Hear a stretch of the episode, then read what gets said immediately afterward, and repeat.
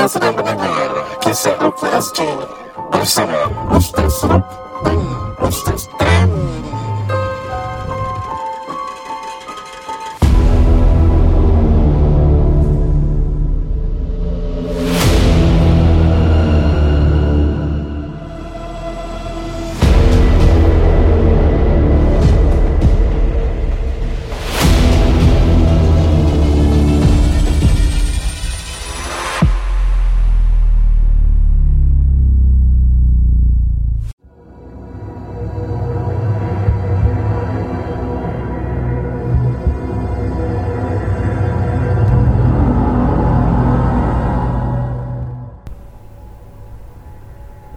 Assalamualaikum warahmatullahi taala wabarakatuh bersama saya Ruknuddin Zainur dalam rancangan Kisah Rukia SD. Apa khabar semua sihat? Um, mesti anda semua tertanya-tanya di manakah Ustaz Tam Liha dalam waktu yang saya sedang rekod ini alhamdulillah Ustaz Tam sekarang berada di Madinah atau berada di Makkah sedang melaksanakan umrah. Jadi kita mendoakan uh, beliau uh, selamat pergi dan selamat balik. Jadi hari ini anda sedang dengar saya berbual sendiri dan uh, dan episod yang uh, sebelum-sebelum ini pun ada waktu-waktu di mana Ustaz Tam tak dapat hadir. Maka recordingnya saya seorang je lah eh? baik para pendengar kisah Rukia LG hari ini tajuk yang diberi ialah uh, ciri-ciri anak indigo. Now uh, bagi anda yang uh, baru je dengar dan uh, indigo ni apa benda? Indigo ni satu keistimewaan yang ada pada seseorang manusia dan potensi-potensi yang dia ada ni dibincangkan oleh sesetengah kata orang tu academician eh. Di mana mereka mengatakan kadang-kadang anak yang lahir tu dia lain daripada yang lain dia ada kepekaan tertentu ada kelebihan tertentu namun uh, bila saya nak sebut pasal indigo di sini khususnya ialah dengan kepekaan ataupun tahu menahu ada kata orang tu ability dalam perkara-perkara kegaiban. Eh? Jadi uh, kalau anda mendengar episod-episod yang sebelum ini mengenai indigo ada dua episod saya bincang tentang indigo. Dan saya ambil ini daripada kitab uh, guru kami Syekh Fazal Hidayatullah. Uh, nama kitab dia uh, tentang indigo lah Eh, jadi uh, khususnya Ustaz Faizar ni bila sebut tentang indigo, dia fokuskan kepada anak-anak kecil yang dah mula ada indigonya khususnya kepada kepekaan atau ability untuk tahu menahu benda-benda gaib. Ha, okay. Jadi sekarang ni saya nak bincang ataupun nak memberitahu berkongsi kepada anda tentang uh, ciri-ciri anak indigo. Again, ciri-ciri anak indigo ini yang saya nak katakan adalah kepada anak-anak kecil yang ada ability specialnya. Uh, tapi tak khusus sekarang ni yang saya nak explain ni kan dia tak khusus hanya kepada uh, benda-benda kegaiban bermakna ia boleh ada tentang kepekaan ataupun uh, ability atau anugerah kepada benda-benda yang lain. Dan kemudian uh, masa-masa mendatang pula kalau ada recording lagi maka kita delve lebih mendalam untuk faham anak indigo khusus kepada ability of benda-benda gaib ni. Jadi ni apa gangguan ke? Memang betul ability ke? Dan even saya nak bincang tentang kasyaf tu apa? Jadi kita faham daripada kacamata sudut pemahaman agama Islam. Okey, jadi saya mulakan uh, dengan uh, perkongsian ciri-ciri fizik anak indigo sejak lahir hingga ke dewasa.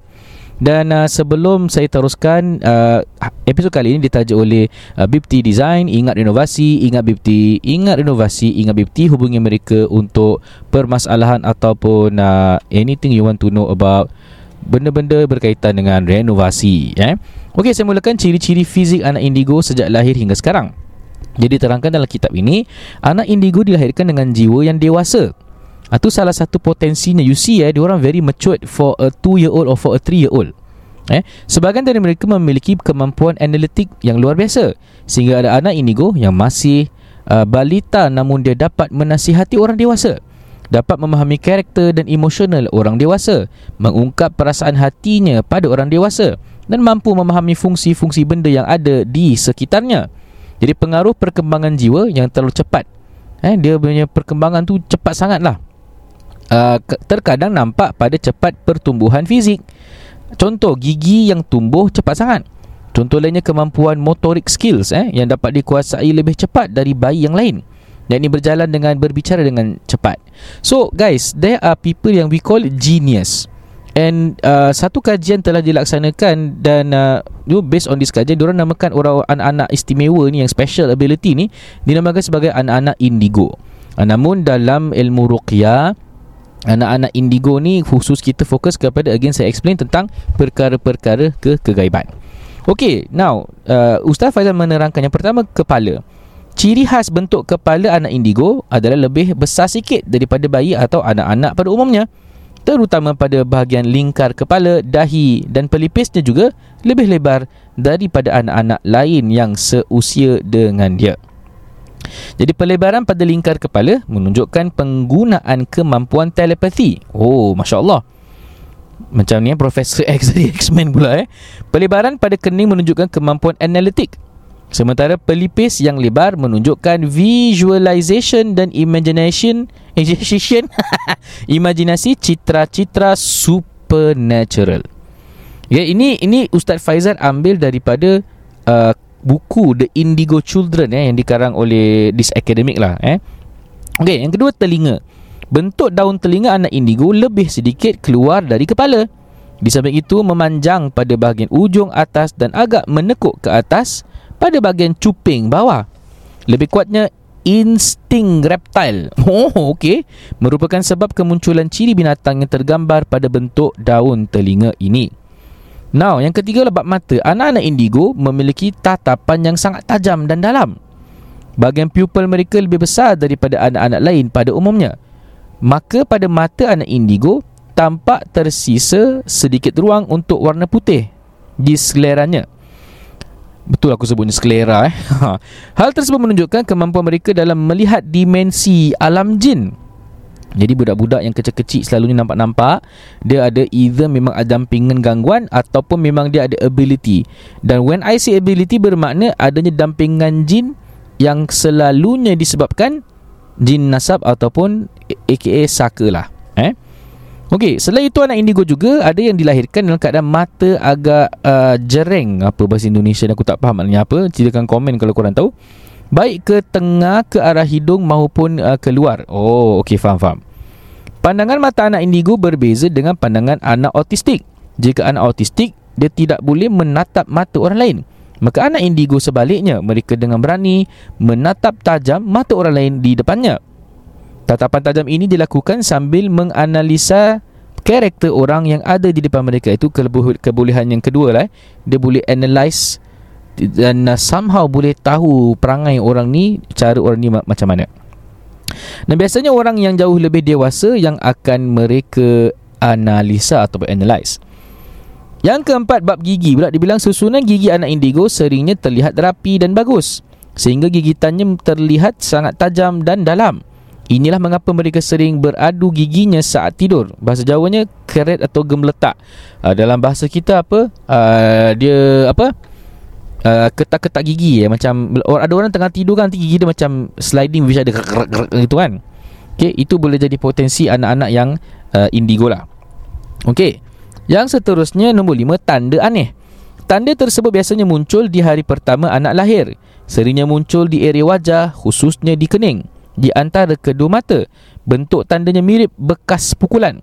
Tanda itu biasanya akan tetap eksis hingga usia 3 tahun setelah kelahirannya. Selain di antara kedua mata, tanda itu juga terkadang muncul di bawah mata menyerupai garis hitam kemerahan yang memanjang. Penulis which is Syekh Faizal mengatakan pernah menemukan anak indigo yang memiliki bakat kemampuan yang tinggi. Dia adalah cucu dari seorang juru kunci di suatu daerah di Purwokerto, Jawa Tengah. Hingga usia dewasanya, dia memiliki semacam toh atau semacam bercak kecoklatan di tengah dadanya. Tanda itu ditumbuhi rambut tipis dan hanya area itu sahaja yang ditumbuhi rambut. Ternyata tanda itu muncul bukan dari lahir. Kemunculan dengan munculnya kemampuan supernatural dari dalam dirinya kemudian ada uh, tanda-tanda seperti ini para pendengar kisah Rukia SD. Jadi, boleh dikatakan orang-orang yang namanya nabi atau rasul seakan mereka adalah anak-anak indigo. Okey, tapi bukan kerana disebabkan uh, jin, tapi disebabkan itu anugerah daripada Allah Subhanahu Wa Taala dan Allah memilih mereka untuk dijadikan para nabi dan dijadikan seperti para rasul. Okay Jadi faham eh Indigo secara umum bermakna Genius ataupun ada ability-ability yang mungkin luar daripada kata orang tu kebolehan manusia ha, Tetapi dalam ilmu ruqyah kalau dia bukan nabi dan rasul dan kemudian kalau dia ni ini pandangan saya secara peribadi eh. Kalau dia ni seseorang yang manusia biasa bukan nabi dan bukan rasul dan kemudian ada kebolehan-kebolehan yang kita bincangkan dalam ilmu ruqyah maka ini dinamakan anak indigo kadang-kadang. Okay, like, macam saya cakap lah kadang-kadang budak-budak kecil bila diganggu dia dia orang kira biasa-biasa je. Ya, dia tak ada that ability daripada kecil boleh nampak-nampak. Maksud kecil boleh nampak-nampak ni yang dia konsisten tau ha, Ini boleh jadi anak indigo. Tapi kalau budak tu biasa je tak ada apa-apa Tiba-tiba kena kacau. Okay, Ini mungkin bermakna budak tu memang terkena gangguan Dan gangguan tu bukan gangguan yang panjang Gangguan yang ah, kata orang tu temporary lah Ataupun seketika. Jadi tu bezanya Anak yang indigo. Dan like I said Pewaris anak-anak indigo With benda-benda berkait supernatural Maka like I said Kemungkinan ada dampingan jin Ataupun dampingan daripada turun temurun ataupun kita namakan sebagai jin nasab ataupun dinamakan sebagai saka. Okey itu episod pada kali ini kita bincang bab ini insyaallah episod mendatang nanti saya nak bincang lebih. Eh buku ni bagus ni nama buku dia Rahsia Indigo dan Potensi Gaib Manusia karangan guru kami Syekh Muhammad Faizar Hidayatullah. Okey insyaallah kita boleh teruskan dengan uh, kongsi kisah. Kongsi kisah ada dua cerita ni dan uh, saya nak bawa cerita ini kepada anda. Uh, ini diambil daripada Instagram dikirim oleh tu tak boleh sebut. Maka saya mulakan kongsi kisah yang pertama. Assalamualaikum warahmatullahi wabarakatuh Ustaz Rud Ustaz Tam. Waalaikumsalam. Ana ada kisah nak diceritakan tajuknya gangguan di villa. Oh villa eh? Macam villa Nabila aja cerita ni tak panjang sangat dan Ana rasa tak seram. Oh so maaf ya. Jadi kejadian ini terjadi pada tahun lepas Ana dan family pergi ke Melaka ke satu villa. Ha guys, ni kat Melaka ni. Ha. Eh kalau Melaka villa aku tahu kat mana tu kan. Ha. Di villa itu ada satu free house dan satu rumah moden di tepinya dan tiga rumah kampung di depan. Jadi pada malam kedua all the boys stay at the tree house. Oh ada tree house eh korang. Uh, tree house mana dia tadi? Dan malam itu lepas kita dah happy-happy tengok One Punch Man. Wow, One Punch Man eh tu memang pelik ah. Kita tidur dekat pukul 2 ataupun 3 pagi time tu dan kunci pintu. Masa itu kita masih bergelak-gelak ketawa. Tiba-tiba ada kedengaran hentakan tapak kaki yang laju. Oh ni bermakna ni korang duduk tidur kat tree house ke apa benda ni ya? Rumah di tepi. Okey. Jadi bila pada waktu tu 2-3 pagi Dia dah kunci pintu Masa tu kami masih ketawa-ketawa Tiba-tiba Kedengaran hentakan tapak kaki yang laju dan kuat. Bunyinya Seakan-akan Bawah tangga Menuju ke arah tree house tersebut. Lalu kita pun terperanjat. Tiba-tiba Pintu yang terkunci Diketuk Dan terbuka dengan ganas Siapa yang buat tu eh? Dan tiada apa-apa yang boleh terlihat di luar pintu itu. Oh ni kejadian di Melaka ni guys. Kalau you guys ada cerita pelik-pelik Gangguan di Melaka eh? Ah, Saya pun ada actually. Ha, Tapi nanti saya ceritalah. Ha, Boleh kirimkan melalui email eh? Kisahrukiasg at gmail.com Baik saya sambung. Kita pun apa lagi? Ustaz Tutuplah pintu. Dan semua lompat di atas bang bed Di dalam tree house Okey Ustaz ada cerita kedua kita pun malam tu baca ayatul kursi dan surah-surah yang kita tahu melalui aplikasi tartil. Hari kemudian kita membilang mak ayah kita satu pak cik kawan ayah saya dia stay kat rumah tepi tree house tu berkata malam tu dia nak tutup pintu jadi dia tutup lepas tutup pintu dia dengar pintu tu terbuka lagi jadi dia suruh anak dia henti main dengan pintu sebab dia sangka Anaknya yang main-main dengan pintu. Tetapi Lepas itu dia fikir lagi dia Oh Lepas itu dia fikir lagi. Jadi dia periksa lah Lagi kalau ni mereka dah tidur. Tiba-tiba Dia terdengar dua anak lelakinya nangis Setelah pintu dibuka. Mungkin mereka telah nampak sesuatu. Satu lagi pakcik kawan saya Terdengar pergerakan di sekeliling rumah tepi treehouse tu semua kejadian terjadi pada masa yang sama pada jam 2 dan 3 pagi. Jadi, yang jadi pertanyaan, yang ketuk tu apa? Macam mana pintu yang terkunci itu Terbuka dari luar Wallahu alam. Jazakallahu khairan Ustaz Zul Ustaz Tam Afwan jika bahasa saya berkurangan Afwan Afwan ada lagi ha, Ni kisah ketiga pula uh, Dan akhirnya Selepas kejadian itu semua Saya dan banyak yang lain Yang that time Dalam tree house Kemudian sakit Oh ya ke? Hari kemudian pagi tu Saya demam Sampai tak boleh bangun pening dan terbatuk-batuk And on top of that Most of us yang jatuh sakit hari lepas tu Hanya sembuh lepas satu minggu The day after sembuh pun ada interview untuk Bilal. Interview untuk Bilal. Oh bermakna budak ni mungkin Bilal masjid kot eh. Baik, terima kasih diucapkan uh, kepada pengirim. Uh, saya kira mungkin anda terkena gangguan pasal when you menetap rumah tu most of the time kosong. Bila most of the time kosong boleh jadi tempat tinggalnya benda-benda makhluk seperti ini eh. Jadi bila kita datang, wallahu alam, mungkin dia rasa annoyed maka dia kacau-kacau kita. Bila kita takut kita pun akan cak alik bot dari tempat tersebut Mungkinlah Mungkin Mana saya tahu Saya ni bukan jin kan Okay Jadi terima kasih kepada kiriman uh, Tadi uh, Sekali lagi sebelum saya teruskan Dengan kongsi kisah yang kedua Ingat Uh, episod kali ditajuk oleh Bipti Design Ingat renovasi Ingat Bipti Ingat renovasi Ingat Bipti uh, Sila hubungi mereka Jejaka-jejaka Businessman Bangsa kita Melayu Islam eh. Kita sokong mereka uh, Kita kongsi-kongsi rezeki dengan mereka. Dan semoga Kata orang tu Rezeki kita dimurahkan Allah Subhanahu Wa Taala. Dan mereka pun dapat berbakti Dan berjasa kepada orang-orang yang uh, Inginkan uh, servis mereka Baru lagi satu KSD saya teruskan dengan kongsi kisah yang kedua. Okey, cerita ni hmm okey. Dia sebenarnya cerita panjang. Dia salam Ustaz-Ustaz KRSD. So dia hantar gambar lah So nampak gambar tu Ada satu Insek ni Namanya kikada eh Pernah aku sebut Kikada ke cikada ke cicada ke Dan uh, kalau you guys pergi Dekat park-park Mana-mana di Singapura kan Nanti ada